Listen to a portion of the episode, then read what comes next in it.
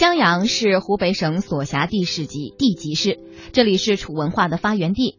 在一百二十回的《三国演义》当中，四分之一之事关乎襄阳。这里走出了米芾、孟浩然二人都号襄阳，闯王李自李自成在此称王，张自忠将军抗战当中殉国于此。然而呢，这里一度被称作襄樊，直到二零一零年才还襄阳古城。地名更，呃，地名更替，来回往复，我们究竟是找回了千年前的襄阳，还是丢了一个甲子的襄樊？来听中央台特别策划《致我们正在消逝的文化印记——地名记》，今天播出第五篇《等你回襄阳》，采制中央台记者肖元、左爱甫。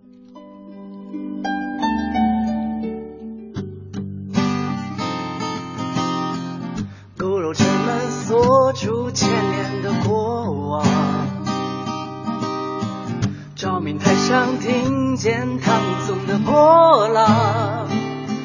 一九九零年出生的刘云飞，在古襄阳城里开了一间音乐工作室。闲暇时，他常抱着吉他唱自己写的歌。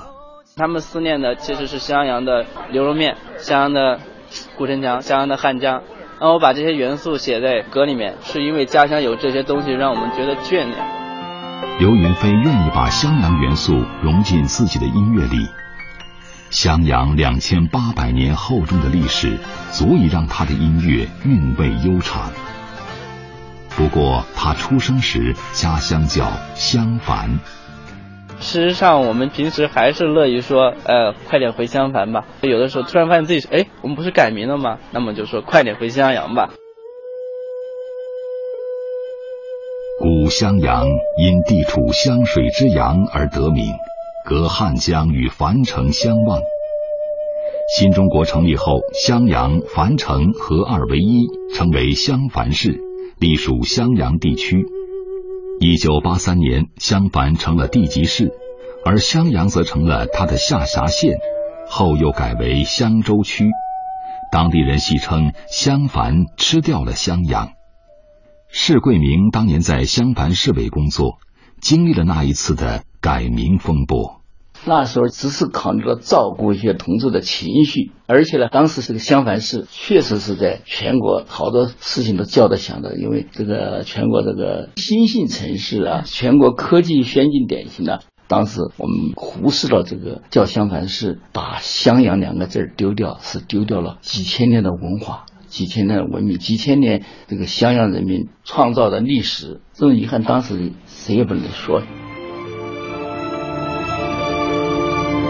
襄阳是楚文化、汉文化、三国文化的发源地，自古被称为华夏第一城池、兵家必争之地。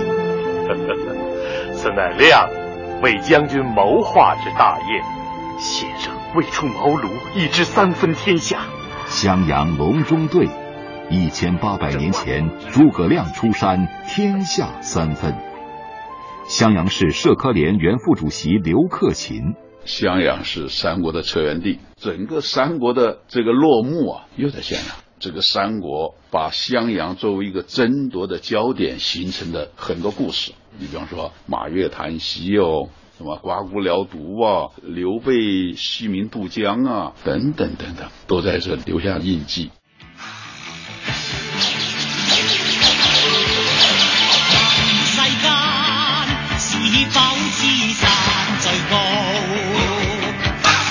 襄阳是大宋的军事要地，如果被蒙古占领，形势就坏了。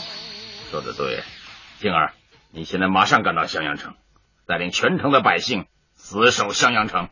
金庸笔下从郭靖、黄蓉到杨过、小龙女，一个个扣人心弦、跌宕起伏的传奇故事，就发生在襄阳。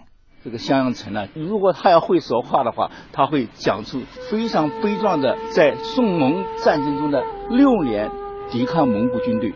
那时候是成吉思汗过来直接指挥，为了弥合蒙古人，给猪喂上大米，让他从城门跑出去，被猿人抓到以后呢，一破开里面一个猪都还吃白米，可能这个城里粮食还很多。襄阳古城墙用土层层夯筑。大块青砖垒砌。每次登上城头，士贵民都会感叹这座千年古城历经的岁月沧桑。这就是明代修的城砖，这是洪武四五十六年的明代的。你看，这就用这个石灰加糯米形成这个我们古代的水泥，非常坚硬。这个城墙啊，它作为一种战争防御体系，在东汉末年就已经形成了。当年襄阳改襄樊，由于地名变更，好多信邮递员无法投递，只能以死信处理。尴尬不止于此。当时襄樊啊，他们出去招商引资到韩国、到日本，那个市委书记呢，跟这个人家一介绍，说我们是中国湖北襄樊。襄樊是哪里呀？都要绕个圈儿。襄樊就是以前的襄阳哦。襄阳我们知道，《三国演义》诸葛亮马上就找到共同语言了。论证将襄樊改回襄阳，刘克勤是专家组组长，在他看来，丢了一个名，便如同丢了一座城。地名啊，为什么说那么重要呢？我觉得它呀，不仅是这个传承文化。它也代表了当地人千百万人的集体的一个记忆，包括游子们的一些乡愁。欢迎收听襄阳新闻。这次节目的主要内容有：我市正式更名为襄阳市。二零一零年，刘云飞二十岁，襄樊市正式更名为襄阳市。有人笑称又夺回了千年古城。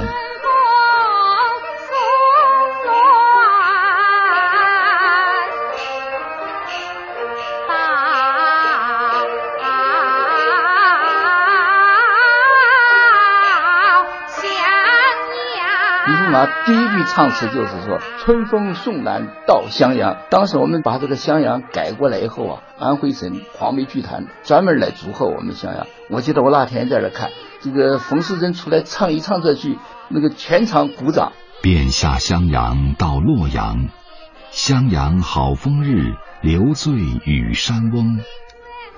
古诗句中的襄阳似乎又回来了。一江碧水穿城过。十里青山半入城，这是指的襄阳一个一江碧水穿城过，你看划过来，反正襄阳。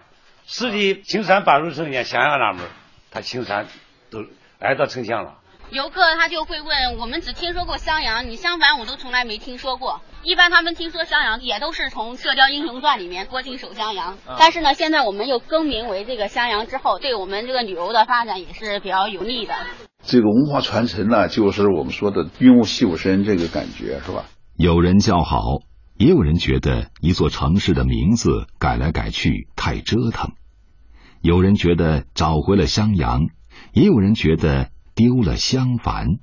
年轻人反而不赞成，襄阳、襄樊不都一回事吗？不就是个名称吗？从建国一直到二零一零年，这里面可能有两三代人吧，都对襄樊有不可磨灭的这个印象。就是本地人，有的时候说，哎，我是襄樊人，我是襄阳人，这是这里是襄阳，这里是襄樊，他有的时候还是分不清楚，因为我们的脑海里面还是两个都是觉得都是十分的重要的。等你回襄阳吧，再带你看那古城墙。刘云飞更喜欢襄阳这个名字，但有时候也会不自觉地称自己是襄樊人。襄樊用了六十年，也许要等上几十年，襄阳才能重新落回到人们的记忆里。等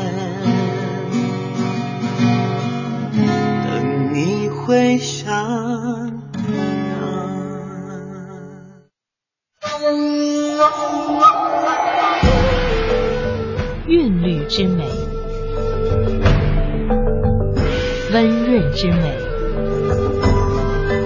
典雅之美，含蓄之美。中央人民广播电台香港之声，文化之旅。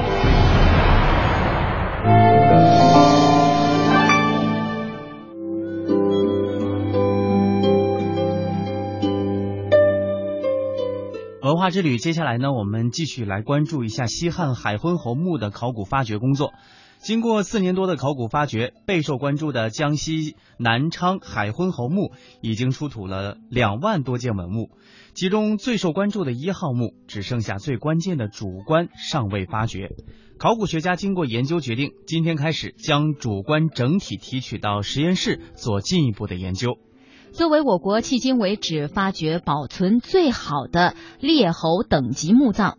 海昏侯墓调运之后，内棺将被运往早已准备就绪的实验室，在那里，关于这座千年古墓的最后秘密将被一一揭晓。我们来听记者李敬成从现场发回的报道。就是在海昏侯墓主椁室的墓道口的外面。那么我看到在主椁室里面，内棺已被木板包裹的严严实实。上方的空间则是架设了航吊设备，在主椁室里面已经安放了两千多年的海昏侯内棺，将通过航吊设备被运至地面，然后被运往一公里之外的文保用房进行一个实验室考古。那由于内棺里面埋藏的秘密和珍宝也是最多最珍贵的，因此整个调运工作都在严格的安保条件下进行。其实今天这个调运的不只是内棺，还有主椁室里面的五铢钱，还有五号墓内的一些文物。那整个内棺在被钢板、松木还有特殊的泡沫整体套箱打包后，形成了一个长约四米、宽一点五米的这个内藏方体。那整个套箱的总重量是达到了四吨，要在相对狭小的空间内对这么重的一件文物进行一个调运，而且不能出丝毫的差错，其难度可想而知。为了做到这个万无一失，考古队员们事先已经对航吊设备进行了反复的拉力测试，还有加固工作。在整个内棺被调离主椁室之后，将被运往一公里之外的文保用房，也就实验室进行一个内观的清理工作。那在实验室的考古清理中，工作人员将会做在做每一层清理时都留下丰富的影呃这个资料，包括这个影像的拍摄、文字记录、图表绘制、三维模型构建等等。那专家介绍说，那不同的文物对于储存的环境温度均有不同的要求。那考古工作者将文物按照诗资品。这个书画、青铜器、金属、漆器等等进行分类。那实验室里的低氧舱还可以根据文物的种类设定相应的参数，还有各项指标。那实验室里还安装了行车，可以帮助文物进行一个倒立。如果文物是叠压的状况，是导致考古工作者无法继续清理时，那专家可以使用航车对这个整个箱体进行一个一百八十度的翻转。将原先在底部嗯朝下的底部朝上之后，再进行一个逆向的发掘清理工作。那根据此前得到的消息，最快明天考古队员就将打开内棺进行一个清理工作。虽然大家都急切的想知道墓主人究竟是不是西汉废帝刘贺，不过最终的结果还需要大家耐心的等待。因为实验室的面积相对较小，而且里面的文物也比较多。为了保证文物的安全以及不打扰这个考古队员的工作，内棺开启后。考古专家将暂时不再接受媒体的采访，那即便有所发现，也不会立即公布消息。那届时，考古部门将会统一对外发布权威的信息，到时候关于这座千年古墓最后的谜团也就将打开了。我愿意，我是一个小贩，在街上过日子；我愿意，我是一个园丁，在花园里掘地；我愿意，我是一个耕夫。长夜在街上走，提了灯去追逐影子。一百年前，印度诗人泰戈尔写下这首名叫《职业》的小诗。如今，耕夫已经消逝，小贩的身影只在市集上偶尔出现。话说大宋朝，说书人本身就少，您见着几位就这几位。不多，剧场现在也少，拿这门艺术当专业、当职业的演员也少。刺绣，实际上我们这边人叫做生活。我的理解，它实际是一份工作，是一份职业，已经完全是融入到了一个生活当中去，更生活化。有许多职业消失了，有一些职业正在消逝，然而。每一份职业都共有的责任与精神，却永远不会消逝。二零一六年一月二十五日至一月二十九日，中央人民广播电台特别策划《致我们正在消逝的文化印记——职业记》，致敬不忘初心的职业人。